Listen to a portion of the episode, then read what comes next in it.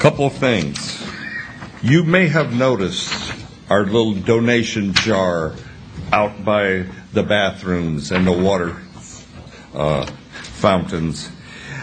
Sunday, October 30th, after our service here, we're going to have uh, food, crafts, and games, and our theme is Africa.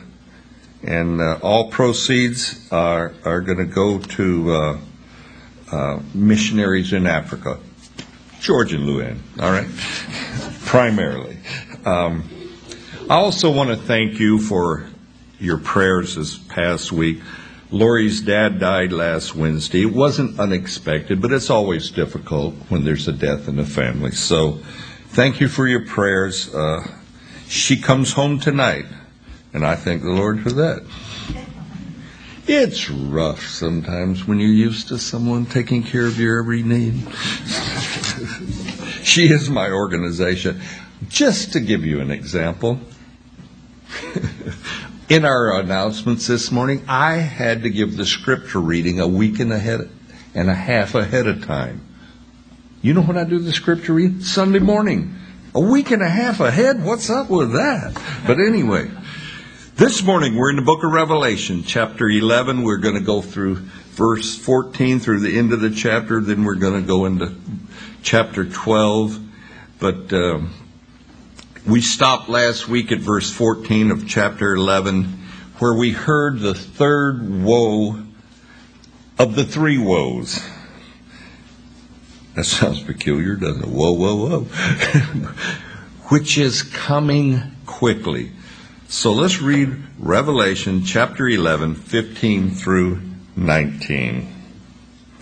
Then the seventh angel sounded, and there was a loud voices in heaven saying, The kingdoms of the world have become the kingdoms of our Lord and of his Christ, and he shall reign forever and ever.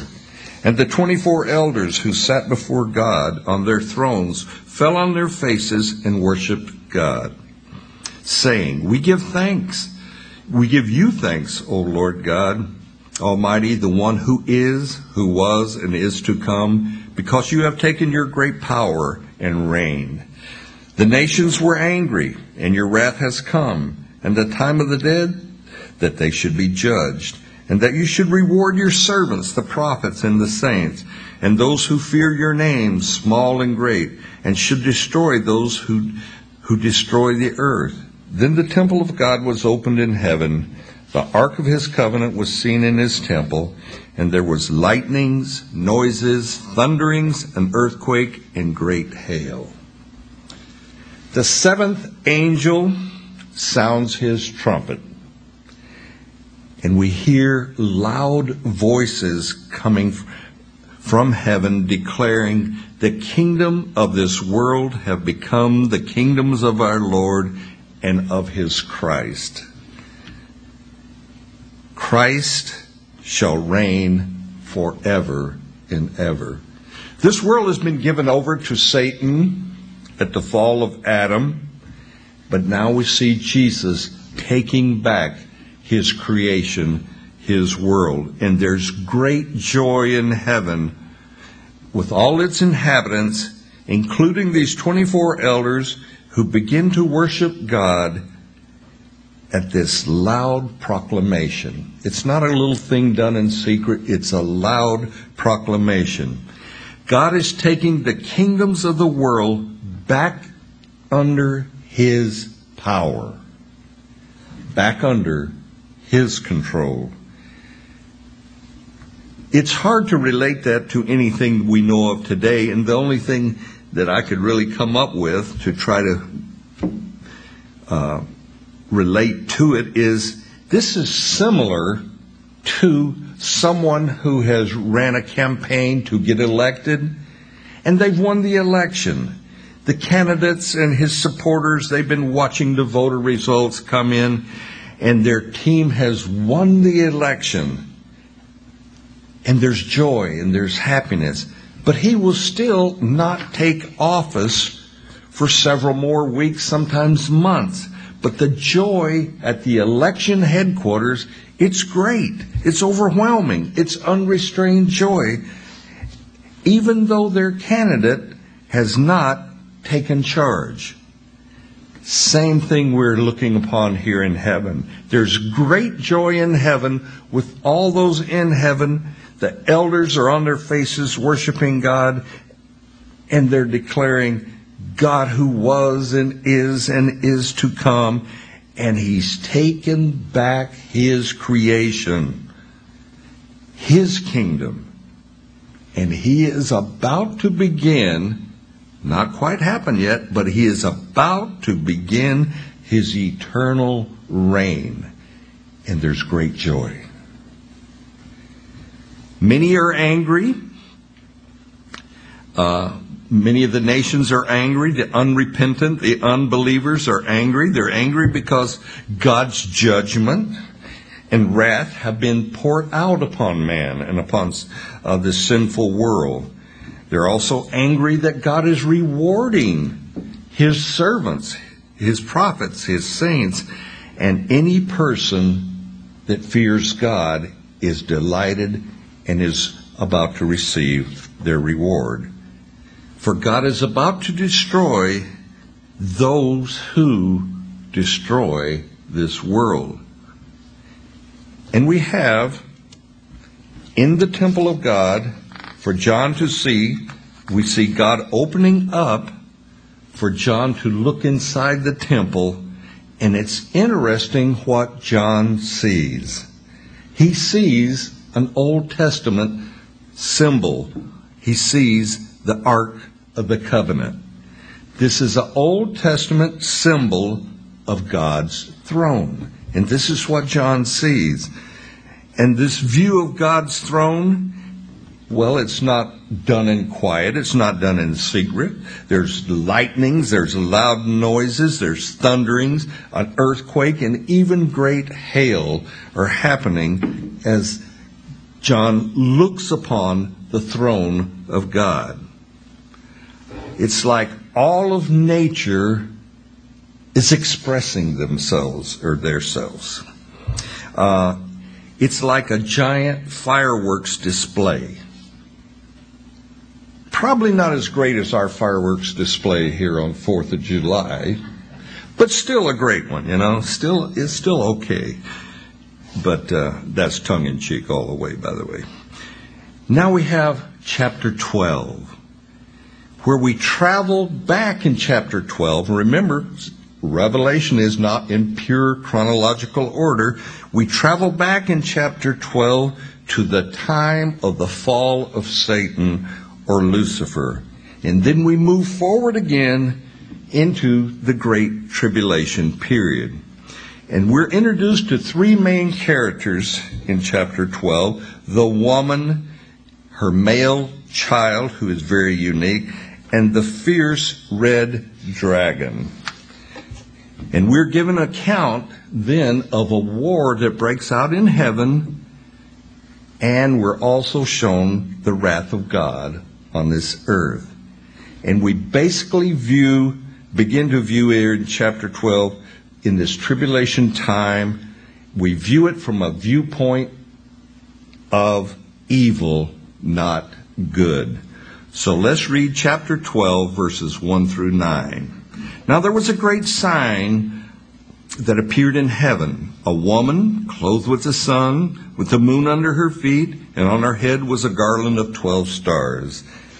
Then, being with child, she cried out in labor and in pain to give birth. And another sign appeared in heaven. Behold, a great fiery red dragon having seven heads and ten horns and seven diadems on his head. His tail, with his tail, he drew down a third of the stars from heaven, threw them to the earth, and the dragon stood before the woman who was ready to give birth to devour her child as soon as it was born. She bore a male child who was to rule all nations with a rod of iron, and her child was caught up to God and his throne. Then the woman fled into the wilderness where she has a place prepared by God that she should that they should feed her there 1260 days. And war broke out in heaven. Michael and his angels fought with the dragon, and the dragon and his angels fought But they, the dragon, did not prevail, nor was a place found for them in heaven any longer. So the great dragon was cast out, that serpent of old, called the devil and Satan, who deceives the whole world. He was cast to the earth, and his angels were cast out with him. Quite the scene. The woman in verse 1 is Israel. John, John, he tells us plainly, this is a sign. This is a great sign. Um, and it's the first of seven signs. Now you have to bear in mind that this is only a sign, a representation, not literally a woman. Women in scripture represent many times religious systems, particularly in the book of Revelation. You have Jezebel, a false teaching system. You have the great harlot, again, a false religion. And then you have the bride. And the bride, of course, is the bride of Christ. So you have women who represent religious systems in the book of Revelation. To the Catholic Church, this woman is Mary. But let me take you back to Joseph's dream in Genesis 37.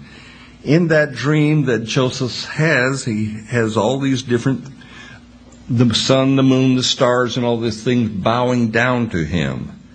The sun being Jacob, the father of Joseph. The moon being Rachel, his mother. So we have the sun and the moon, Joseph's parents, bowing down to him. And remember, Joseph in the Old Testament is a type of Christ. The 11 stars, they're Joseph's brothers. And we see Joseph, he will join them in verse 1 of our text. So the nations of Israel and their patriarchs, being the woman, is another religious system. The woman being with child, she gives birth to Jesus, and that's in verse 5. The nation of Israel, under the bondage of Rome, at the time of Jesus' birth, relates to the labor pains. Verse 3, we have another sign. And it's symbolic now. You have to bear that in mind. And this is the great fiery red dragon. And he has seven heads, he has ten horns, and he has seven diadems or crowns on his head. This great red dragon has tremendous, fierce power. Uh, he has what we would call evil strength. And this is indicated by his seven heads and his ten horns. Not literal again, representing. The seven crowns tell us that this dragon wants to be considered a king. He desires royalty. He desires worship, like worship that is given unto God. That's always been one of Satan's desires, that he be worshiped like God. And then when we read Daniel chapter 7 and 8 and Revelation chapter 13, we get a picture of this revived Roman Empire, you know, the ten horns and all this kind of thing.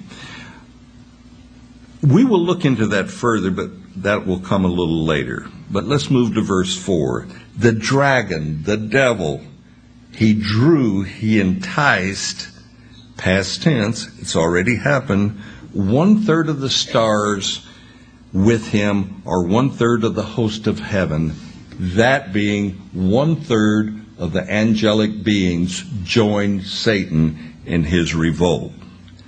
Now, that number is at least in the millions, perhaps billions, if you consider that people, mankind, have a guardian angel. How many people have lived? There's millions and millions of angels. The devil lures, he persuades millions of angels to join him in his revolt against God. Think for a moment of the power of deception that Satan has. We don't want to glorify Satan in any way, shape, or form here, but he is the great deceiver. One third of the heavenly angels who are created with a superior intelligence than man are deceived and they follow him. They follow the lie. That tells me you do not resist, I do not resist Satan with my intellect. I can't do it. I'm a defeated person if I do that. We must resist Satan through the blood of the Lamb, through the Spirit. And I rejoice, and you rejoice in the victory that Jesus had over Satan. And so we cry out and we say, Thank you, Lord, for redeeming us, for saving us, for being victorious. What a joy it is to be a saint washed in the blood of the Lamb. That is a blessing. And consider for a moment now how many non Christian believers that you know. People that do not have a clue that they follow the great deceiver.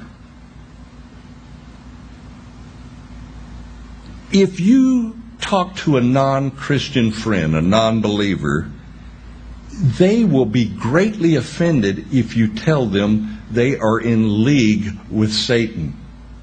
But they are. They just don't know it. They're deceived. There are only two camps in this world. You're either a Christian or you're not a Christian. You're either a believer or you're not a believer. There's no other place you can be. It's that. There is no neutral ground with God or with His Son Jesus. And you've heard me say this all the time. You're either for Christ or you're against Him. And if you're against Him, you are a little Antichrist, where you like it or not, and that's the truth of the matter. A few years back, a friend of mine, a man that I had been praying for, I've been praying for him to become a Christian. Well, his dad died. And now his dad was a believer. And as I visited with my friend, he told me what a great, loving, good friend his dad was to him. He said, My dad and I, we did everything together. We went fishing. We worked on projects together. We were close. We were tight, my dad and I. And he wanted to go and be where his dad was when he died. Kind as I could, and delicately as I could, I told him that it was not possible for him to be with his dad unless he too became a Christian. I owed him that. His wanting to see his dad, to be with his dad one more time, was the motivation for him becoming a Christian. He became a Christian because he wanted to see his dad again and be with him. And so he accepted Jesus as his Savior. But I had the responsibility to tell him the truth because I'd been praying for him. I had been praying that he would become a believer. And there was no way for him to see his dad again apart from becoming a believer or a Christian. You see, much of the world buys into what I call the great deception, the great lie.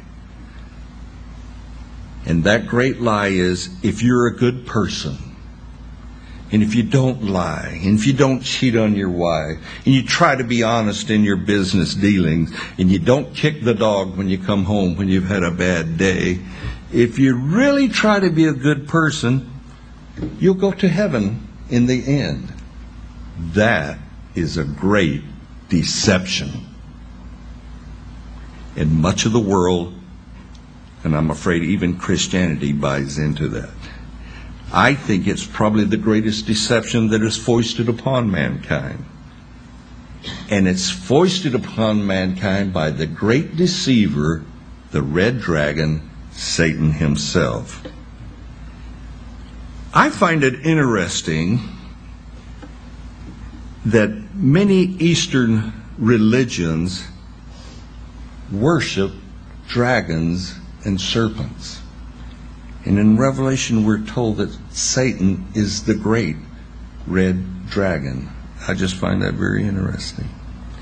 But we have to wonder what was the great deception that Satan foisted upon one third of the angels in heaven to join him in rebellion?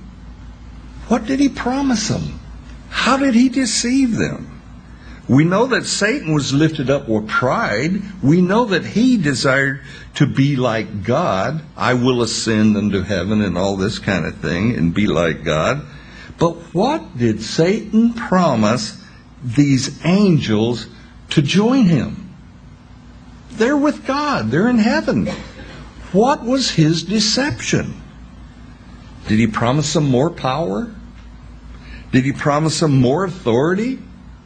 Kingdoms? We don't know. But one of the reasons we study God's Word is where we can be aware of Satan's devices. Paul writes and he says, We are not ignorant of Satan's devices. I remember the first time I read that. I said, Well, I am. I'm afraid I'm ignorant of his devices. But as you study God's Word, we begin to see the way, the method that Satan operates. And it is a great deception. Can I just add something? You'd like me to add something? Personal thought. I think one of the great deceptions upon the Christian church right now is prosperity doctrine. You know why? That appeals to the flesh so much. Oh, I can be healthy. I can be wealthy. All I got to do is claim it and make Jesus my servant versus me being his servant. That's prosperity doctrine.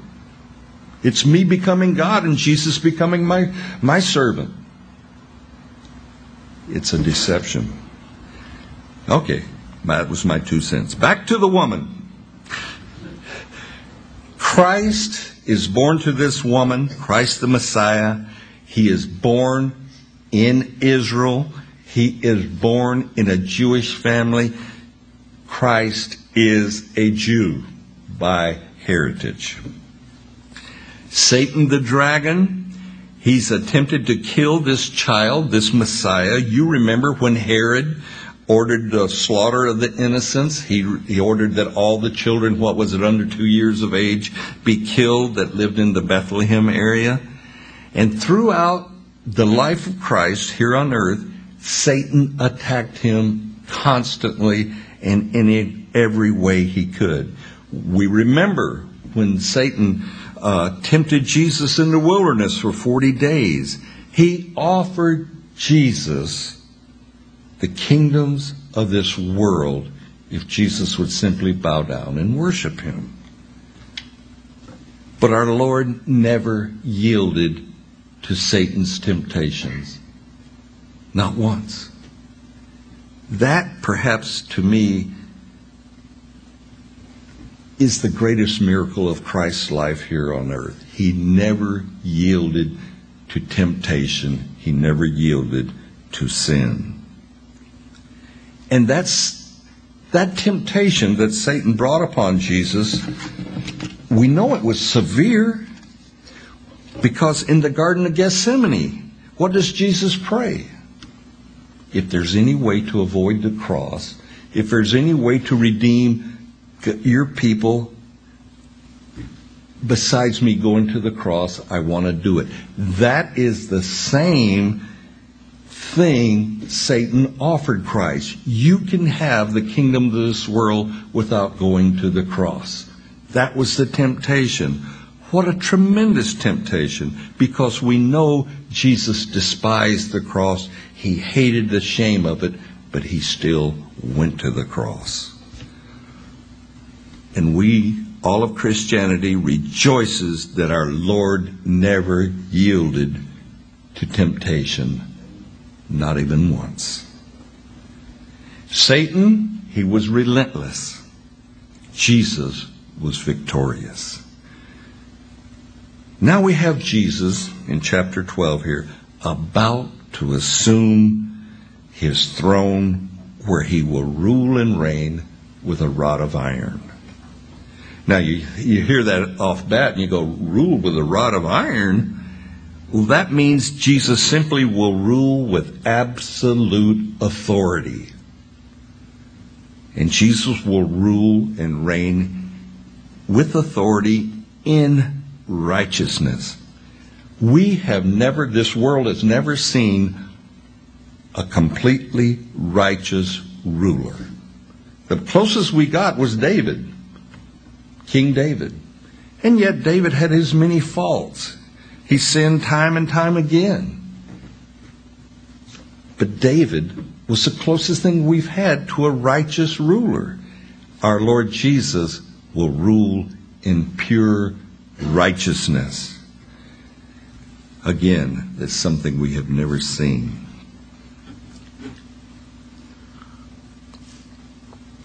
In verse 5, we have Jesus being caught up into heaven, uh, similar to like he was caught up in Acts chapter 1, verse 9. He ascended in the clouds up into heaven.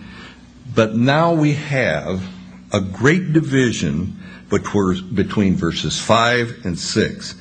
It's what we call a 2,000 year gap between verse 5 and 6, or we're waiting for the 70th week of Daniel, that last week, that great tribulation period. And we call this period of time between verse 5 and 6, we call it this the dispensation of grace, the age, the time of grace. And it happens to be where we live right now, today. Because in verse 6, we read how Israel will flee into the wilderness, and that is yet future. At the midpoint of the tribulation, Israel will flee, and she will flee as a people into Jordan to the rock city of Petra. A group of Christians, by the way, I like this, have stocked Petra with food and literature for these Jews that will be fleeing the dragon or Satan in the wilderness. They stocked it. To me, that's God's practical way of fulfilling Scripture, that He would take care of them. Sometimes I think we should leave something here in our little church building, some literature, some CDs, anything that would help the unsaved after the church is raptured. Because if you're not raptured, what are you going to do? You're going to be looking around. You're going to be wanting to go somewhere. And we'll, say, we'll leave our doors unlocked, let them come in, take anything they want. We're not going to be here.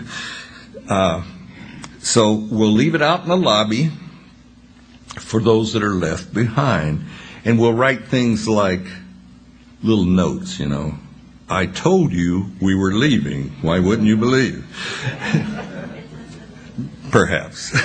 I'm serious. We should do so. I wish more churches would do that. And anyway, at the midpoint of the tribulation, we have war that breaks out in heaven.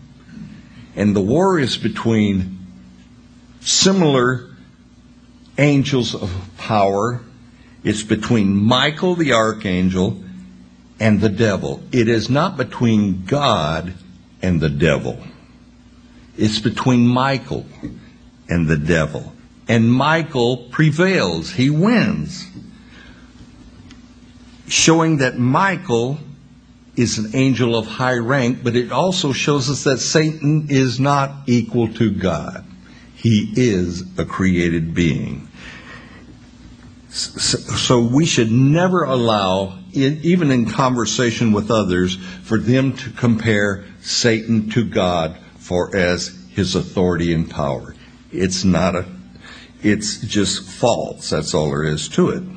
Satan is vanquished from heaven and he's vanquished once and for all. He is told, get out. He is cast out. And in the book of Job, when we read Job, we see how Satan had access to heaven. He had his right, his privilege to go before God. And what does he do? He accuses you and I, the saints. That's what he does. And Satan is there accusing, but now in chapter 12 here, he's cast out, cast out of heaven, and he no longer has access to God to what? To accuse the saints. Our accuser is out. And all the millions of angels who aligned themselves with the devil, they are out also, but they're cast down to this earth. Do you think there will be chaos on this earth? There will be. No one, however, to point a finger at you or I and say, look what he did.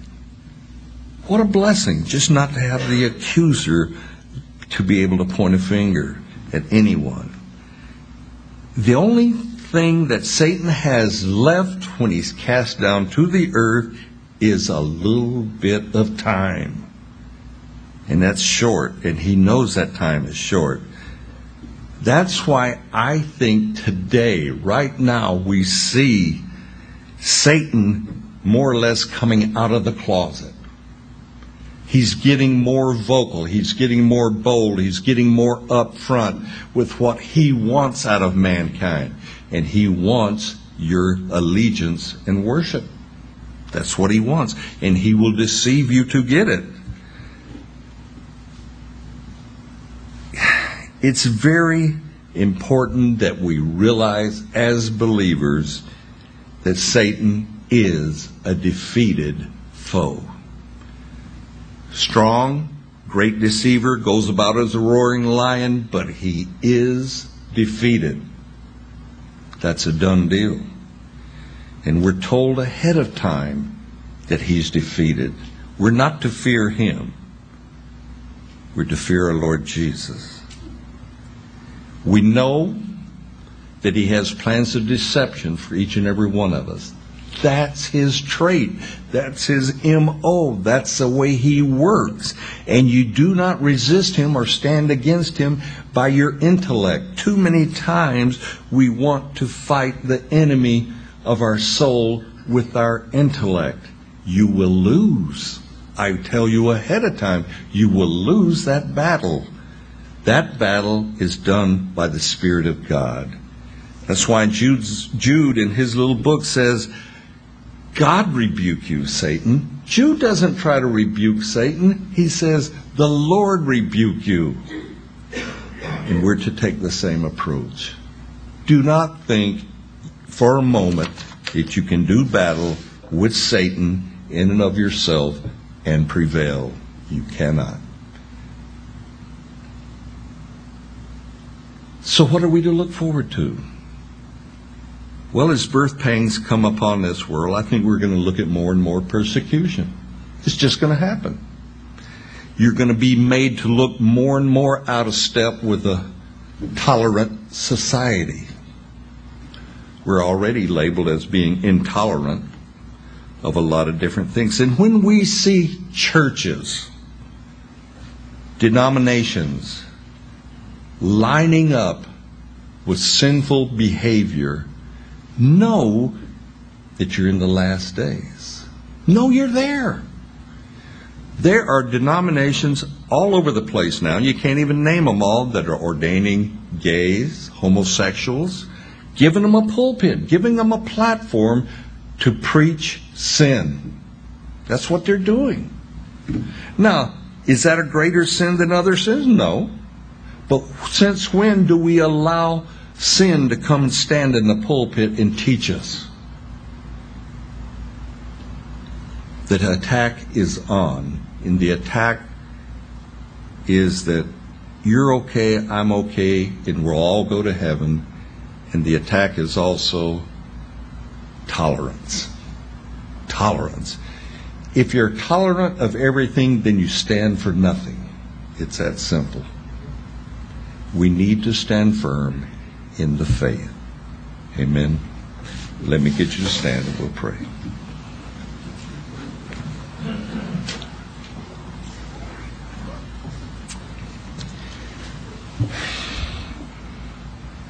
Father God, I thank you for your word.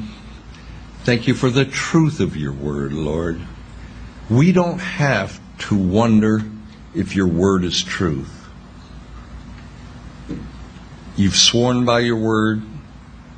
You said it's your very nature. So, Lord, let us be diligent to study your word, to know where you stand. Let us know, Lord, by your Spirit, that we have an opponent, a deceiver who battles for our very soul. And Lord, we thank you for defeating him. We thank you for the blood of your cross, Jesus, that has defeated Satan. So, Lord, keep us by your Spirit. Keep us in the palm of your hand, Lord. May we remain the apple of your eye, Lord. And may we be bold in our witness. May we be bold in speaking forth for the truth of your word. Thank you for your word, Lord Jesus. Cause us to be bold. Cause us to be good witnesses for you and for your kingdom. And we pray for this, and we ask this in your name, Jesus. Amen.